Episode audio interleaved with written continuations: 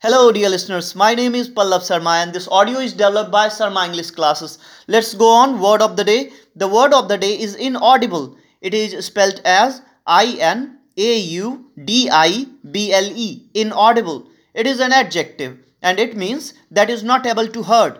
Jo sunai na de. Its synonymous words are imperceptible, impalpable, indistinct, low, mumbling etc. Its antonyms words are audible, observable, recognizable, clear, conspicuous, noticeable, discernible, palpable, etc. Use the word in your daily conversation and enhance your vocabulary. Thank you.